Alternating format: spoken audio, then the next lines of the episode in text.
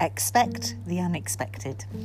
Today's podcast adventure comes from the garden. I'm really, really tired. I had a very, very big day out yesterday. I drove many, many miles to meet up with a couple of choir leaders who I met on Zoom, and we had such a wonderful, wonderful time. They were exactly as I had hoped they would be and anticipated in real life, as wonderful as they had been on Zoom. So today I'm a little bit tired from making that very long journey because I don't tend to drive very far, and I certainly wouldn't normally drive all that way in the space of one day.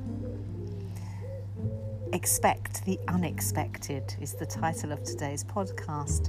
I've been waiting for a few emails and really hoping that some certain jobs that I had applied for and competitions that I had entered would come to fruition.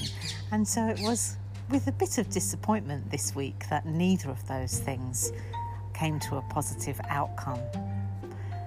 But I then received some emails that I didn't expect at all.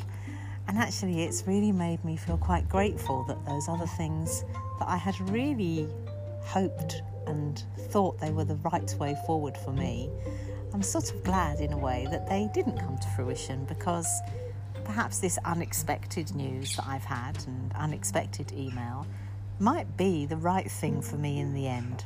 So today I remind myself that it's okay to have a void and to allow things to come to me.